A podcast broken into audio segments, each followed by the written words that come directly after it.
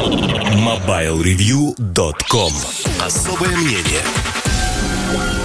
Всем привет, с вами Эльдар Муртазин. Это подкаст Mobile Review, и мы поговорим сегодня о мировом кризисе. Не только в электронике, а вообще глобальном кризисе, который происходит. Я постараюсь достаточно коротко описать свои впечатления.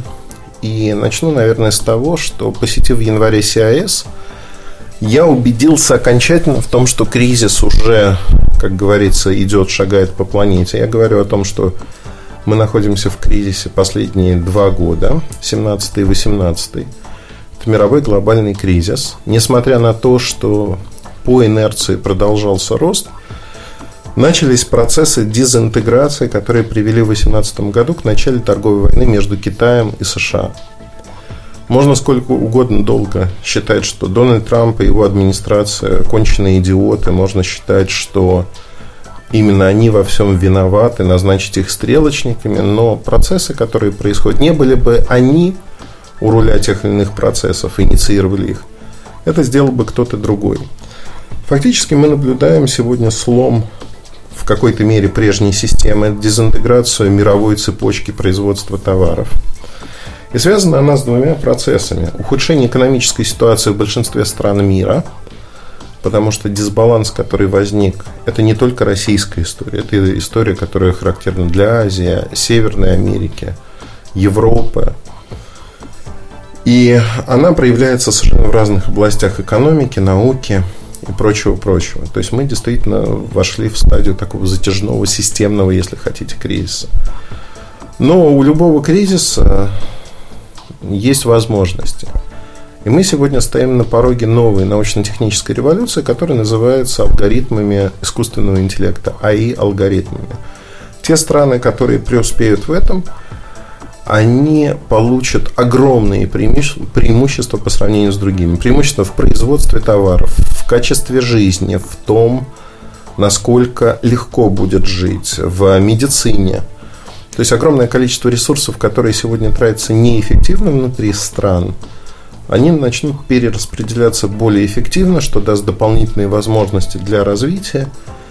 И страны или страна, которые совершат рывок в этом аспекте, они вырвутся вперед.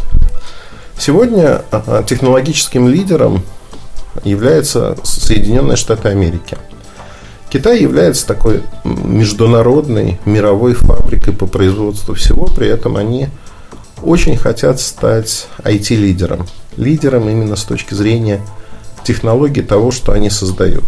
И первые примеры, их не так много, но тем не менее они есть. Это компания DJI, это Hikvision, который производит камеры безопасности, является мировым лидером в этой области.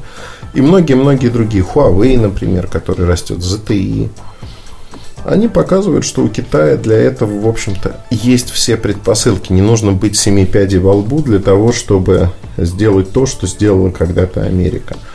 То есть это можно и нужно делать. И они способны совершить вот такой рывок. А Америка, конечно, этому противодействует, и корни торговой войны – это попытка приостановить развитие конкурентов. Потому что, обратите внимание, пытаются вышибить землю из-под ног у кого? У компании Huawei – Потому что это инфраструктурный лидер. А они лидируют в создании сетей 5G, инфраструктуры для 5G. И Америка а, пытается ограничить компанию, обвиняя во всех смертных грехах, без каких-либо доказательств. Вот это самое смешное. Доказательств ноль. Они обвиняются во всех грехах. И при этом для них закрываются многие рынки. Везде, где США может влиять на союзников, чтобы Huawei вышибли с рынка, например, немецкий рынок, Новая Зеландия, Австралия.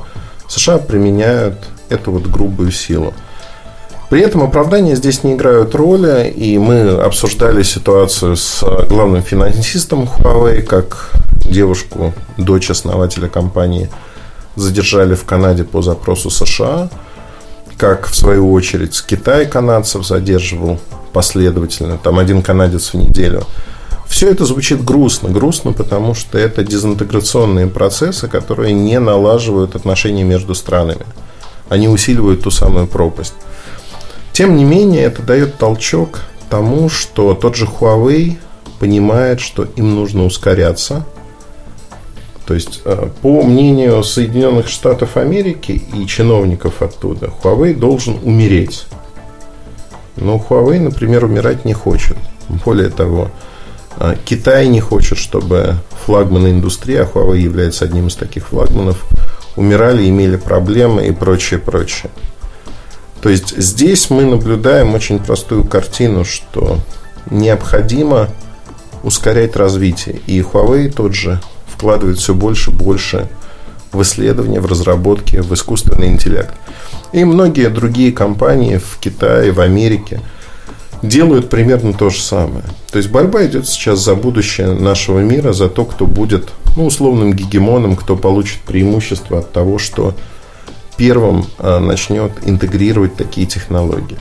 Как ни странно, Россия в этом списке входит, прочно входит по многим параметрам в десятку стран – по некоторым параметрам и разработкам мы входим в пятерку стран. То есть, так или иначе, мы в первой десятке. И так или иначе, ну, в общем-то, мы из нее и не выпадали никогда. А, с точки зрения технологий, мы будем, если не лидировать, то будем среди первых стран, которые получают преимущество от того, что они начинают что-то разрабатывать, что они начинают получать какие-то вещи, э, доселе неизвестные. А вот в этом аспекте мировой кризис наступил 19 год. А на выставке в Вегасе этот кризис, кризис идей, кризис того, что компании, большие э, транснациональные компании, работающие по всему миру, это Microsoft, это Google, это Apple, это другие компании – все они замерли в ожидании. В ожидании, потому что кризис будет достаточно серьезным. Он уже есть. И этот кризис начинает наслаиваться на экономическую ситуацию в разных странах. Люди начинают экономить деньги, в том числе покупательный спрос в конце года 2018 упал в США. Упал пока не очень сильно, но заметно. То есть это негативные ожидания. На это накладывается там, например, то, что почти миллион госслужащих, это не все госслужащие в США, 800 тысяч госслужащих, они отправлены почти на месяц в отпуск, им не платят деньги. Там есть э, между администрацией Трампа и Конгрессом по поводу забора на границе с Мексикой и получения денег разногласия. Поэтому, в общем-то, правительство такой шатдаун сделало для госслужащих. Идут борения когда борются бояре, у холопов чубы трещат. И здесь мы наблюдаем именно этот. Это тоже вкладывает, знаете, такой элемент нервозности, наверное, в ситуацию. Это раскачивает лодку. И вот это раскачивание лодки, истории совершенно разные по всему миру. Они абсолютно отличаются. Канва политическая отличается страны, но объединяет все эти истории – очень простая штука, что мировой кризис тем и интересен, что объяснения разные. Причины, следственная связь, возможно, разная. Но последствия всегда одинаковые. Экономическая ситуация и, как следствие, зачастую политическая, ухудшаются в конкретных странах. Мы это видим в Европе, мы это видим в Америке, мы это видим в Азии. Где-то это сдерживают – где-то, скажем так, политическая власть, как это в Китае, она достаточно сильна для того, чтобы нивелировать какие-то моменты, во всяком случае сейчас.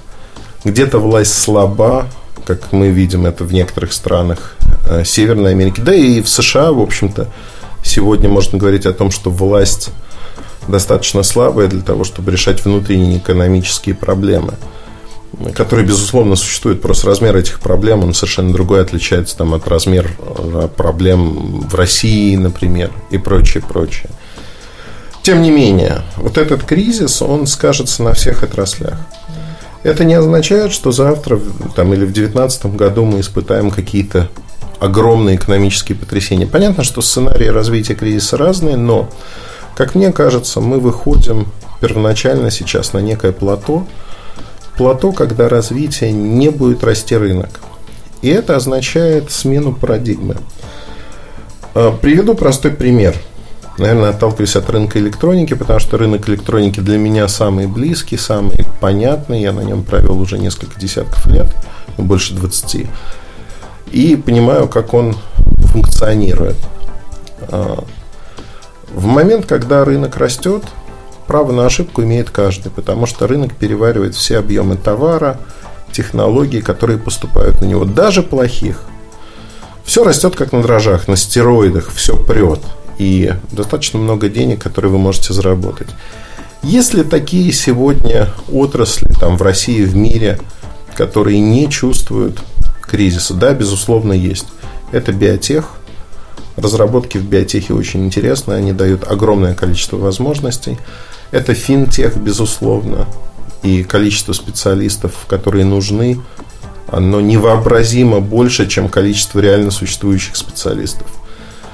Это большие данные – Big Data сегодня, аналитиков Big Data, людей, инженеров, кто может с этим работать, а, практически можно пересчитать по, ну, не пальцем руки, но это сотни тысяч человек, не десятки тысяч. И спрос на них огромен, зарплаты, которые они получают, огромные. То есть это области, которые растут. Но если мы говорим про массовый рынок, например, рынок электроники, все меняется, падает маржинальность, падает то, сколько зарабатывают компании. Происходит консолидация компаний – в России мы это видели на примере МВидео, Эльдорадо, Медиамаркта, Сафмар Group, которые стали огромным гигантом. То есть треть рынка почти под ними. И это укрупнение тоже как следствие того экономического кризиса глобального, который существует. То есть укрупнение идет. Что мы можем сказать о том вот, э, периоде стагнации? Стагнация характеризуется тем, что Падает маржинальность. На большинстве продуктов вы не можете зарабатывать так много, как раньше. Тяжелее становится продавать продукты, потому что рынок не растет, а количество игроков остается достаточно большим. Поэтому каждый из игроков теряет свою долю, каждый из игроков теряет деньги.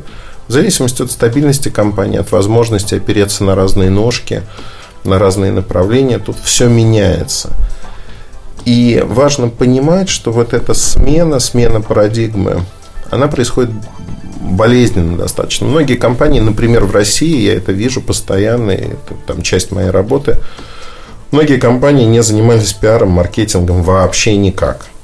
А потому что было не нужно. Рынок съедал весь их товар, и, в общем-то, зачем вкладывать деньги в продвижение, в SMM, а, эм эм, в сайт, какие-то вещи, если у тебя этот товар все равно продается. То есть ты можешь это делать, но это выкинутые деньги, ну там выкинутые с точки зрения того, что они дадут какой-то прирост, но он не будет гигантским. И многие компании просто это игнорировали. На сегодняшний день уже игнорировать маркетинг, пиар, продвижение в сети невозможно. Невозможно в принципе. И поэтому компании стараются, это факт, они стараются сделать так, чтобы у них была возможность работать, работать совершенно на других условиях. И как мне кажется, здесь мы можем найти, в общем-то, достаточно неплохие точки соприкосновения всегда. Меняется то, что необходимо рынку, экспертиза, которая необходима рынку. Меняется то, как мы видим этот рынок, если хотите это тоже приводит к неким кризисным явлениям, потому что человек, который раньше работал и там, ну, условно, приходил на работу в 9 часов утра и что-то делал, этот человек неожиданно получается, что не может делать свою работу так же, как раньше.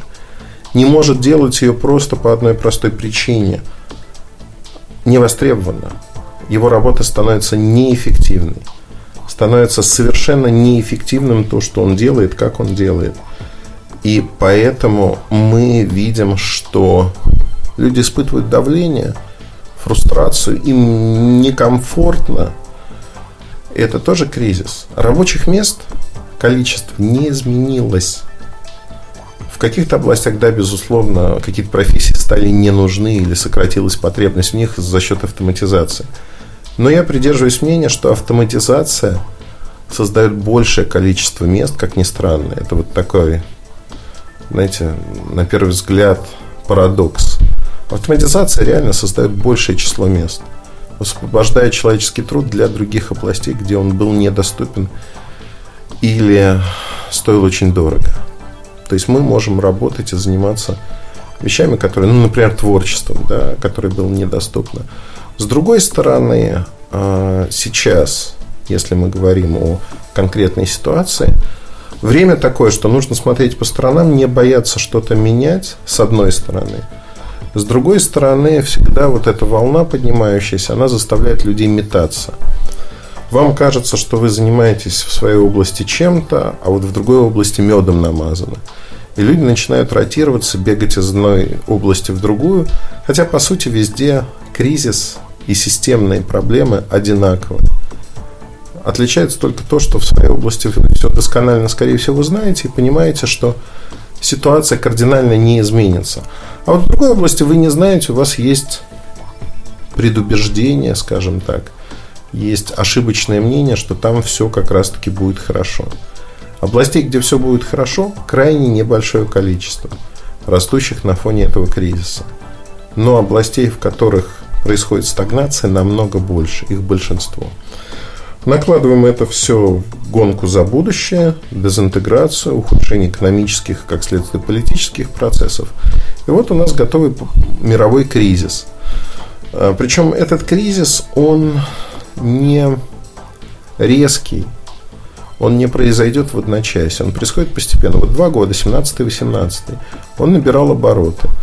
19 год мы уже видим, Китай падает, не растет. В США тоже дезинтеграционные процессы набирают обороты, как ни странно. Европа, безусловно, в том же самом кризисе. Россия в этом аспекте, как ни странно, занимает такое промежуточное место. Да, мы испытываем в полной мере на себе все эти последствия, но за счет санкций, за счет того, что нас быстрее попытались столкнуть в этот кризис, мы уже его пережили де-факто. Мы вышли на новые уровни, на которых зафиксировались и в которых живем. Хуже, возможно, будет только в одном случае, если вся мировая экономика начнет падать на 5, 6, 7% в год. До этого еще далеко. Мы сейчас на плато, мы в периоде стагнации. И правительство, экономисты, компании, корпорации, все вольно или невольно пытаются вытянуть нас из этого кризиса в зону роста. И я не думаю, что это удастся. Даже сверхусилия, которые прикладываются, они обеспечат очень умеренный рост 1, 2, 3%. Да, его будут причесывать, показывать, что это 5-6%, то есть играть со статистикой, но по факту этот рост, если и будет, будет номинальным. Исходя из этого, сверхусилия, которые просто тормозят ситуацию, они просто отсрочат развязку. Потому что в этом системном кризисе э, сам, э, скажем так, апогей кризиса, он будет достигнут года за 2-3, я думаю. Тогда произойдет обнуление ситуации – ситуация оздоровится. Да, это будет приводить к социальным, политическим изменениям в каких-то странах, профессиях, областях. Тем не менее, мы получим новое качество. И вот эти 2-3 года у нас есть для того, чтобы, работая в тех или иных областях, в компаниях, вы могли подготовиться, иметь время. Ничто не происходит моментально. Это не удар астероида об Землю. Услышащие уши услышат. А и есть время подготовиться, есть время подложить соломку, есть время поменяться, стать другими. Это важно сделать, потому что можно сейчас думать, что Эльдар рассуждает о космических кораблях, которые бороздят просторы Большого театра. Полез со своего дивана в какую-то политику. Это не про политику, это про рынок в первую очередь. И это важно понимать. На этом, пожалуй, все. Удачи, хорошего настроения. Оставайтесь веселыми. Ну, в общем-то, рассказал то, что как Кассандра, знаете, вещи Кассандра, которая кликает беду. Это не беда, просто нужно объективно понимать, что происходит в мире. Удачи, хорошего настроения. Оставайтесь с нами, слушайте другие части подкаста. Пока. MobileReview.com Обзоры на вид. Всем привет, с вами Эльдар Муртазин, и я хотел поговорить сегодня про новый MacBook Air, MacBook Air 2018 года. Э, из-за того, что существуют проблемы э, с клавиатурами на MacBook Pro, 2016 года и последующих моделей, там, где механизм бабочка. Я взял MacBook Air, чтобы посмотреть, а что поменялось, как вообще клавиатура поменялась ли, потому что именно MacBook Air это третье поколение клавиатуры уже, третья ревизия с 2015 года. В первом MacBook Air, вот, э, точнее в первом MacBook 12 дюймов без всяких приставок появилась такая клавиатура. И дальше, ну вот сейчас это уже третья версия. Мне было интересно взять, поиграться с, с этой машинкой, тем более, что она буквально очень похожа на мой, на мою прошку. А у меня прошка 13 года, Late 13, 2013. Тут экран 13,3 дюйма, у меня тоже 13-дюймовый. В общем-то, это действительно хорошо. При этом впервые на MacBook Air на предыдущих были не ретинные экраны, здесь ретинный экран. Достаточно яркий, хороший цветопередача. И мне машинка в этом аспекте очень понравилась. Экран хороший, классный. А при этом нет сенсорной панели. Обычные клавиши, так же, как на моем MacBook. Справа датчик отпечатка в обычной клавише встроен. Так же, как на предыдущих MacBook Pro динамики по краям клавиатуры, большой увеличенный трекпад. И, в общем-то, мне это нравится. Нравится с точки зрения того, что машинка получилась хорошей, за исключением клавиатуры, как обычно. Клавиатура вот с этим механизмом бабочка, она неудачная, на мой взгляд. Неудачная во всех смыслах, но Apple, как в свое время Microsoft с Windows Phone, настаивает, что если вам не нравится, то это ваша проблема, потому что они могут там убеждать людей в том, что это хорошо.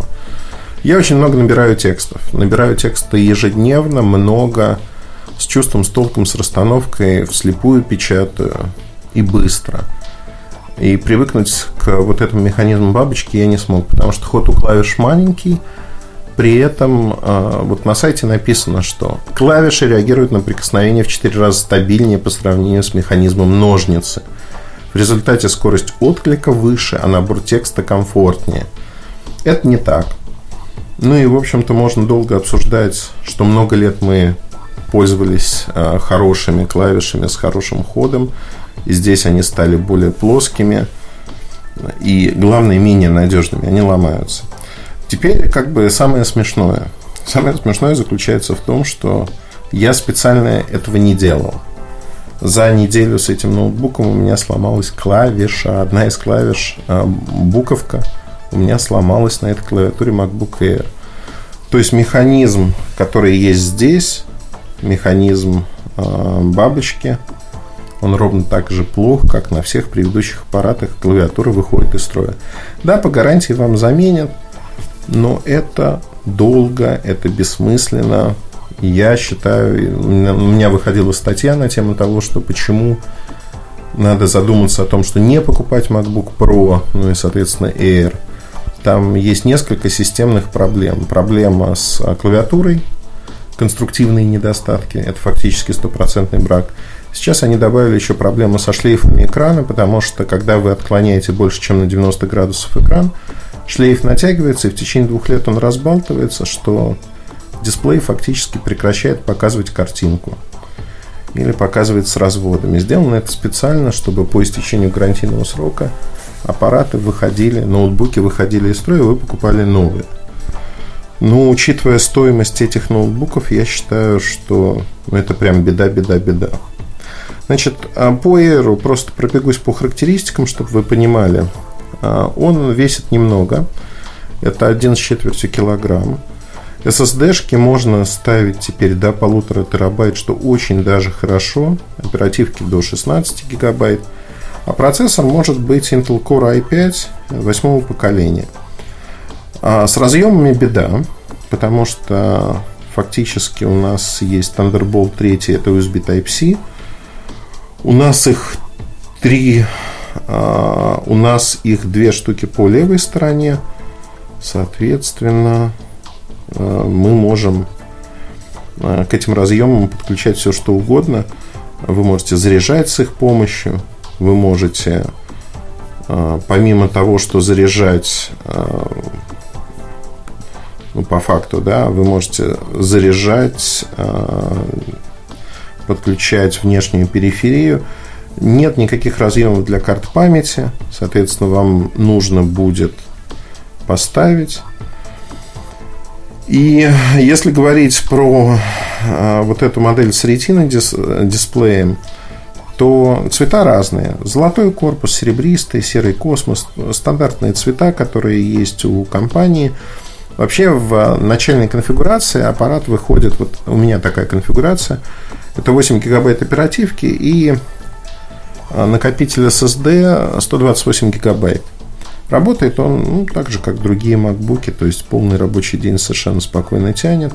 Графика здесь простая, интеловская, это 617 чип – мне его хватает. То есть я не конвертирую видео, но тем не менее, наверное, вы можете это делать. Значит, а, если мы говорим про вот в мои впечатления, клавиатура мне не понравилась. Но мне еще не понравился другой момент, который заключается в стоимости этого ноутбука. Стоимость, особенно в России, она, мягко говоря, высока. Высока, потому что начинается от 106 тысяч рублей, ну почти 107 тысяч рублей. Если мы говорим про машинку как раз-таки 8128, 8256, то есть оперативки столько же, 256 SSD, она стоит уже принципиально больше. Это 123 тысячи рублей. И, наконец, у нас есть а, вариант купить а, такую же машинку без ретины экрана, тогда она будет стоить 78 тысяч рублей. Ну и, в общем, графика попроще.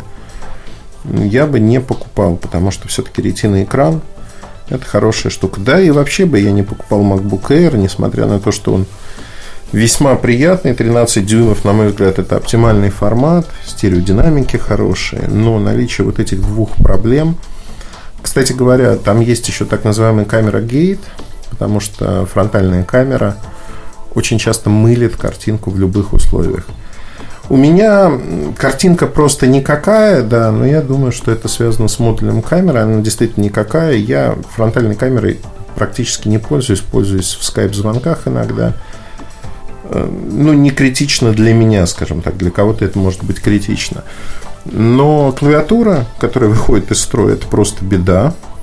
И второй момент, помимо клавиатуры, то, что дисплей гарантированно практически выйдет из строя через два года, когда гарантии не будет, а стоимость ремонта в России на данный момент порядка 40 тысяч. Это не гарантийный ремонт, в компании не признают это какой-то ошибкой. То есть вот это все говорит о том, что дорого, и если вы не очень богатый человек, который готов постоянно ремонтировать, заменять, выкидывать, то, наверное, не стоит этого делать. Да, как бы альтернативы существуют. Мне очень нравится Huawei MateBook Pro X. Это тот MacBook, которым он должен был стать в 2018-2019 году и не стал. И MacBook Air очень похож на именно эту машинку. Э, там клавиатура как раз-таки, как на старых MacBook'ах, она очень и очень удобная. И для меня это вот тот параметр, который выходит на первый план. Да, наверное, те, кто гонится за модой, те, кто мало работает с компьютером, просто достает его из сумки, показывает у меня вот MacBook. Для них это все равно это такой карго-культ, карго-культ успешного человека. Они могут спокойно купить этот аппарат. Ну, почему нет? В конце концов, каждый человек голосует рублем, долларом, евро, не суть важно, юанем. Продажи макбуков в штучном выражении из года в год падают с 2015 года. Это тоже отражение того, что качество этих машинок, некогда легендарных, стало совершенно ужасным. Найдите статью мою на сайте, почему причины не покупать макбуки. Там достаточно все подробно изложено. На мой взгляд, добавить мне к этому нечего. Это же был рассказ про MacBook Air 2018 года, про ту модель, которая она стала – и почему она мне, к сожалению, не понравилась. Не понравилась она мне не по конструктивным, то есть не по эргономике, а именно по конструктивным недостаткам, которые специально, на мой взгляд, внесли в этот аппарат. И это беда. так нельзя поступать с хорошими вещами. На этом все. Удачи. Хорошего настроения. Пока. MobileReview.com Кухня сайта. Всем привет, с вами Эльдар Муртазин. В этой кухне сайта я хочу поговорить про материалы необычные, материалы, которые вызывают бурление, если хотите. Но я не могу назвать их эксклюзивом, тем не менее, совершенно очевидные вещи, которые многим кажутся обыденными, они вызывают то, что можно сказать полемику, назовем это мягким словом. Смотрите, у нас недавно вышел материал по поводу того, что эта ситуация, с которой я столкнулся, я был в Штатах. Недавно, как вы знаете, в Лас-Вегасе, в Лос-Анджелесе, CIS ежегодный. Каждый раз, когда я посещаю Штаты, у меня в Лос-Анджелесе, да и не только там, но в Лос-Анджелесе просто как-то сложилось так исторически. Лет пять назад познакомился в кафе с людьми, которые работают в Apple Store – это уже несколько человек, меня передают с рук на руки, я их кормлю обедами, скажем так. Они мне рассказывают какие-то байки, истории из того, что происходит у них на работе. Мне это интересно, мне это помогает в работе. Но вы знаете, при этом очень интересна реакция людей, да, а, когда ты пишешь что-то, что происходит в твоей жизни, не знаю, едешь в Сапсане еще, ну, в Сапсане я езжу раз в 10 дней туда-обратно, раз в две недели иногда, в зависимости от командировок, от поездок, потому что в Питере есть э, бизнес-интересы, из-за которых я сюда катаюсь достаточно часто. То есть здесь есть клиенты, с которыми мы работаем. Поэтому в Сапсане тоже общаешься с людьми, видишь какие-то вещи. У людей реакция, конечно, примерно такая. В лучшем случае, так, знаете, это писательский оборот. Такого не может быть в жизни. Нет, это значит выдуманная история, так не бывает и прочее, прочее, прочее. Не знаю, почему люди настолько недоверчивы, ну или я себя так зарекомендовал, что вряд ли. Но э, в любом случае, даже если я приведу имя, фамилию, место жительства и прочие вещи, все равно веры в это не будет.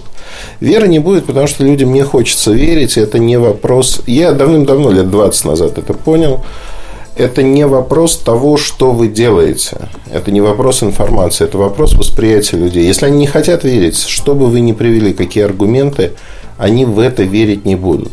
Это, наверное, про стереотипы, про восприятие информации. Те люди, кто понимает, что восприятие информации может быть а, минусом для них, эти люди, конечно, стараются исправить этот недостаток и смотреть на мир немножко иначе.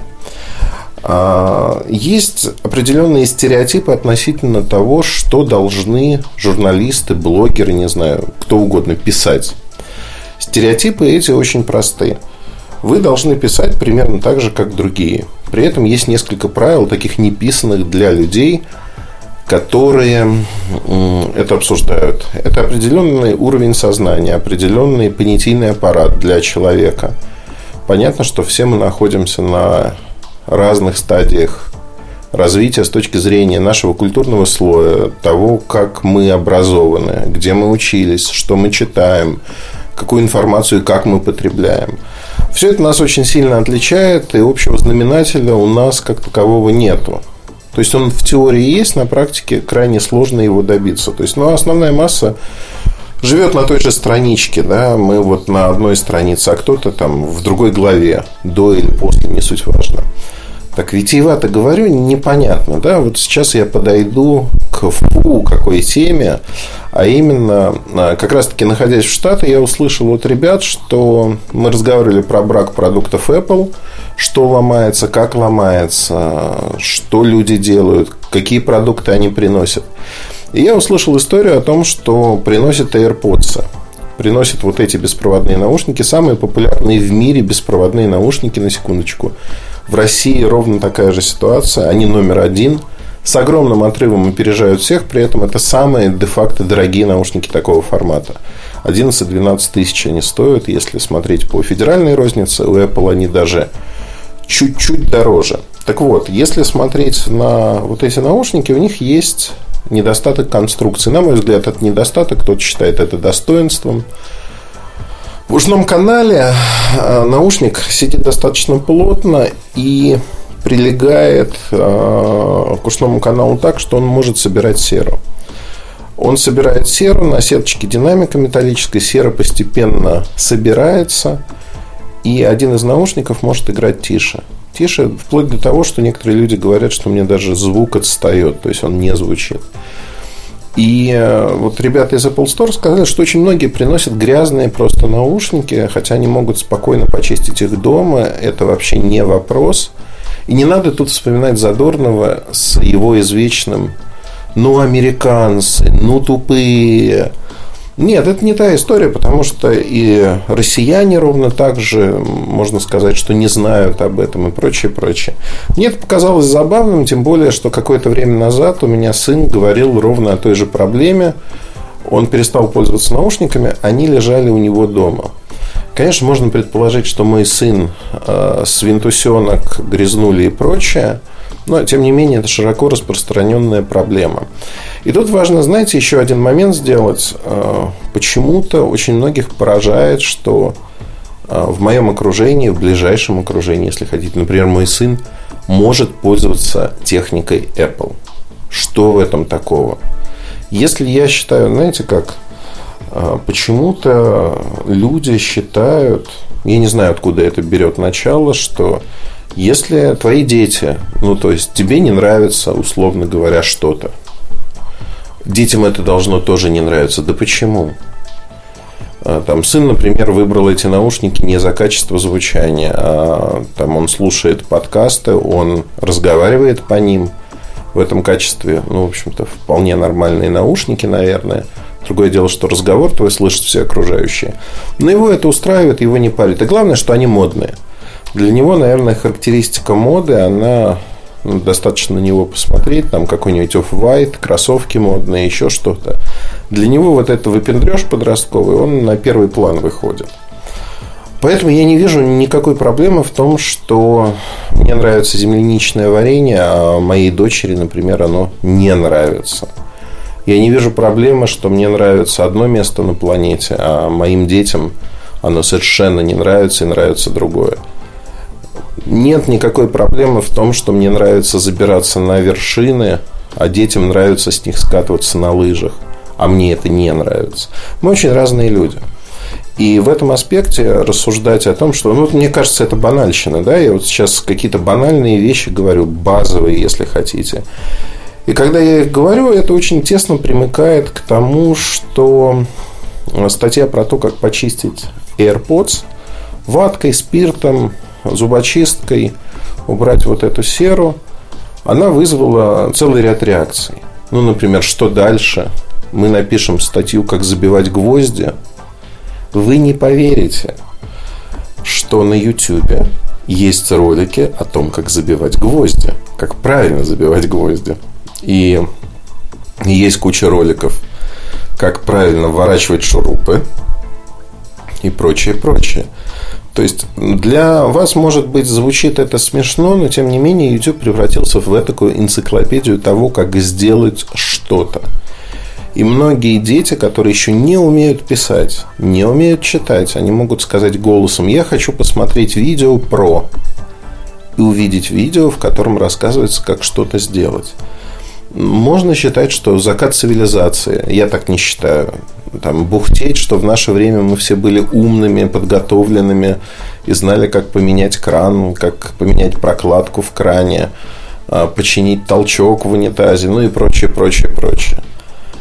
И, кстати говоря, задумайтесь о том, откуда возникло слово толчок в унитазе. Это достаточно забавно. Что там есть толкательного? Это связано напрямую с конструкцией этого повседневного аксессуара в нашей жизни – но вот, вот эти парения, да, доколе, как вы посмели рассказывать совершенно обыденные вещи. Смотрите, я не рассчитывал на то, что этот материал будет э, каким-то хитом. Я не думал, что он привлечет столько внимания. Комментарии, комментарии были странные забавные, но комментарии сильно отличаются от того, что ты смотришь по статистике. Статистика прочтения этого материала, она достаточно неплохая. То есть, в тот день, когда он вышел, это был один из самых читаемых материалов на сайте. То есть порядка 20 с чем-то тысяч человек его прочитали. Но интересно, что помимо этого, а, помимо того, что его прочитали больше 20 тысяч человек, еще можно сказать, что посмотрел а, по клиппингу, этот материал переписало порядка шести разных сайтов. Своими словами, взяв эту тему, они переписали, потому что эта тема оказалась популярной. И тут можно долго рассуждать о том падении нравов, что как же люди этого не знают.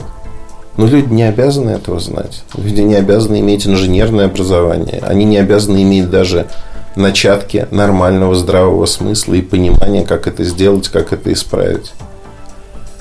И это нормально. Я, например, не знаю, как в своей машине сделать много вещей. Ну вот, вот правда не знаю. Я не знаю, как поменять лампочку заднего хода. Да, я могу найти инструкцию. И я могу, прочитав эту инструкцию, это сделать. Но до момента, пока я не пойму, что это легко, я не буду даже этим заниматься. Я, скорее всего, поеду на сервис, где мне поменяют эту лампочку, а на меня какой-нибудь дядя Вася из гаража будет смотреть большими глазами и говорить, что ну, слушай, это такая легкотня, я тут эти лампочки меняю десяток за день. Да, возможно. Но вопрос именно в информации. В информации о том, что возможно, что нет, существует проблема или не существует. Следующий момент, который, конечно, вызвал бурление, э, это все про стереотипы, как вы уже поняли. Следующий момент в э, статье про AirPods то, что вот Эльдар написал, что внутри пнул Apple в очередной раз, что конструкция неудачная и поэтому загрязняется. А, все, все другие наушники ровно такие же, кто-то написал. Если бы это был не Apple, а Samsung, конечно, мы бы этого не услышали. И прочее, прочее, прочее. Вы знаете, я не знаю, как вот к этому относиться. Почему? Потому что мне казалось, что ну, для меня, да, опять-таки, вот когда мы говорим про общий знаменатель, для меня подход очень простой. Всегда и ко всему. Я выбираю лучшие продукты, которые есть доступны мне по деньгам, которые доступны, ну, например, в нашей стране продаются или можно использовать в нашей стране. И самое главное, что выбирая лучшие продукты, я имею какие-то свои представления о прекрасном. Например, если мы говорим об отказе от разъема 3,5 мм, мне он иногда нужен, несмотря на то, что я пользуюсь беспроводными наушниками. Иногда в некоторых ситуациях мне он нужен. И вы знаете, меня прервали звонком, поэтому я, поговорив 5 минут, потерял нить рассуждений. Простите меня за это, но, тем не менее, э, мы говорили про стереотипы, и я всегда э, выбираю, все, вспомнил мысль, она вернулась. 3,5 мм, мне иногда нужен этот разъем. Я не считаю, то есть мне часто пишут, вот, когда Samsung откажется, посмотрим, как вы запоете. Почему именно Samsung, не очень понятно.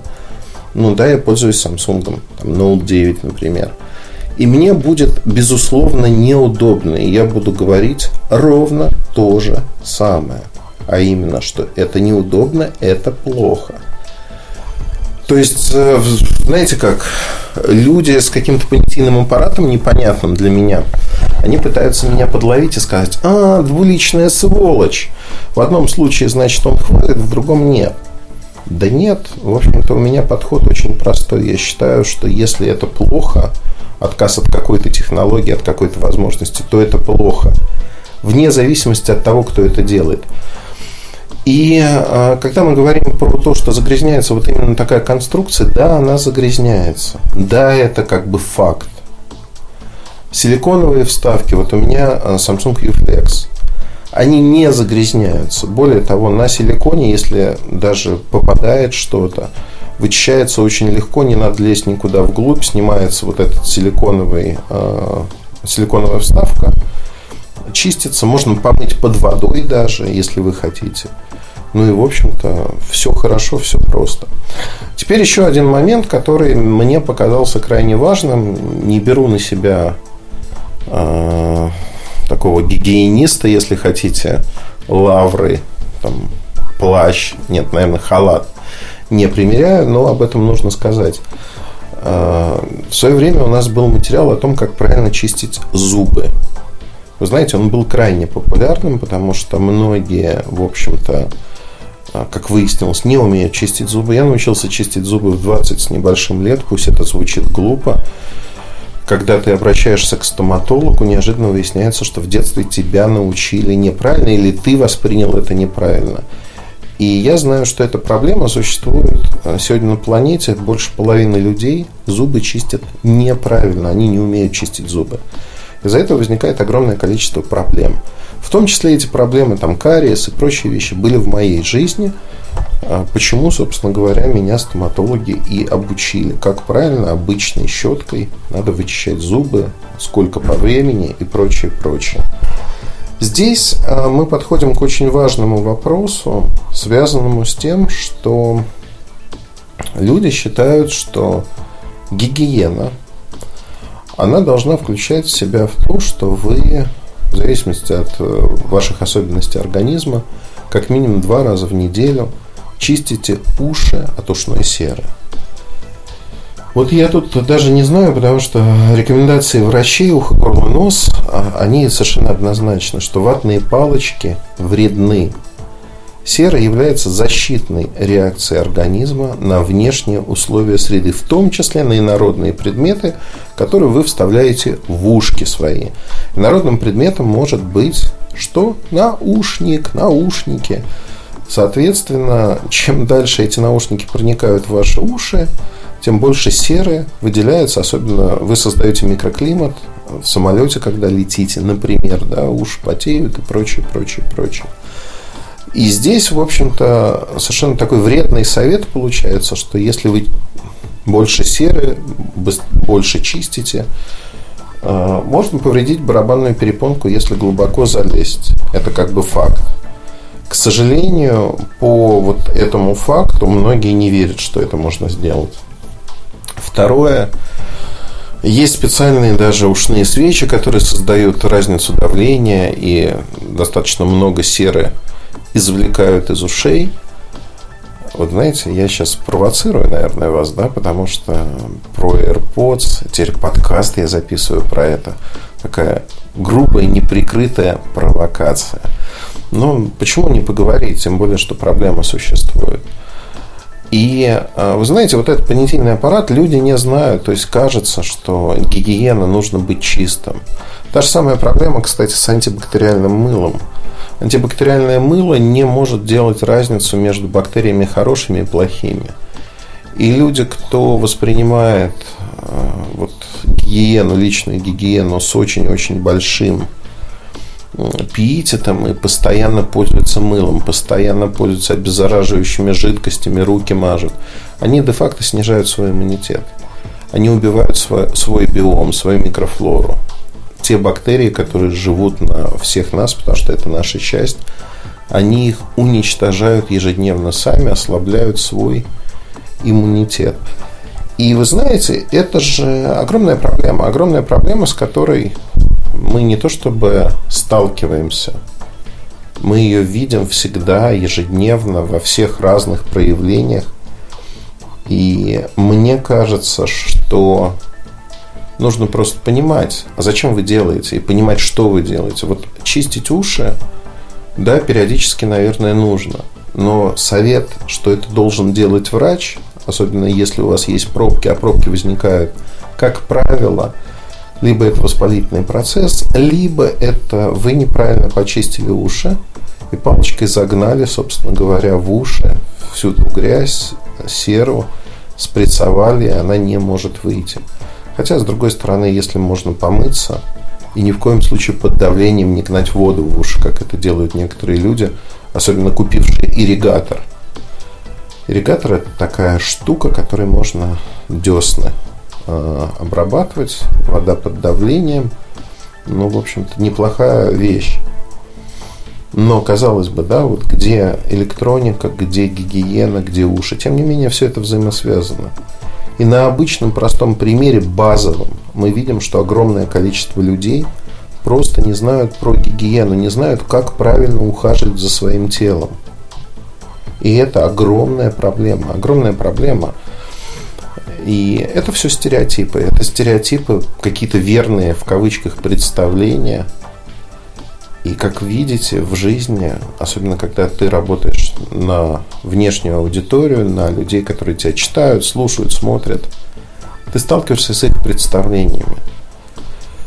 Я часто говорю об этом, и очень часто у нас возникает история, люди не воспринимают это правильно. Тем не менее, я повторюсь. Все люди не могут быть одинаково умны, образованы и прочее, прочее. То есть, да, нужно подтягивать людей на свой уровень, и мы всегда этим занимаемся. Мы всегда стараемся дать что-то новое. Но нельзя сразу из каменного века перепрыгнуть к космическим ракетам. Поэтому, если у людей есть проблема с гигиеной, если люди не понимают, как чистить э, AirPods или другие аналогичные наушники, у них есть некие стереотипы болезненно, которые... Разрушение стереотипов – это всегда болезненный процесс. Так вот, если есть вот такие проблемы, то почему бы не говорить про них, почему бы не пытаться сделать нечто, чтобы вы по-другому воспринимали все это. И, на мой взгляд, здесь крайне важно это делать. Не боясь быть смешным, не боясь то, что вот будут показывать пальцем, говорить, ну все, докатились, Муртазин докатился, писать больше не о чем. Знаете как, каждый день выходит энное количество статей, ну, то есть 4 статьи как минимум выходят, но при этом именно вот одна, один такой материал, он вызывает, знаете, так, опорная точка, ну все, докатились. Хотя серьезные статьи, которые выходят, которые определяют то, что происходит на рынке, читаются там индустрии и прочее, прочее, они игнорируются. Ну, потому что проще взять вот стереотипно, да, давайте я оценю вот по этому параметру. Почему по этому? Не суть важно. И я уже многократно во многих подкастах об этом рассказывал и говорил, что когда я начинаю объяснять, что мы делаем, как мы делаем, почему мы делаем, предельно открыто, нет никаких секретов. Тоже стереотип. Есть огромное количество людей, которые говорят, о, ну все, понеслись оправдания. Самое смешное, что эти люди даже не понимают, что тут не нужны какие-то оправдания. Тут нет какой-то вины. Это действительно рассказ о том, как это устроено, как это работает, как это происходит и почему те или иные решения принимаются. Ну вот история вот такая. На этом, пожалуй, все. Если вы по какой-то причине про гигиену имеете стереотипы, и они неправильные, или вы считаете, что я не прав, просто обратитесь к врачам ухо, горло, нос, почитайте, что, как происходит в этой жизни. И дай бог вам здоровья, потому что не надо себе усложнять жизнь, не нужно делать так, чтобы у вас были проблемы из-за вашего незнания. На этом все. Удачи. Слушайте другие части подкаста. Пока. MobileReview.com Жизнь в движении.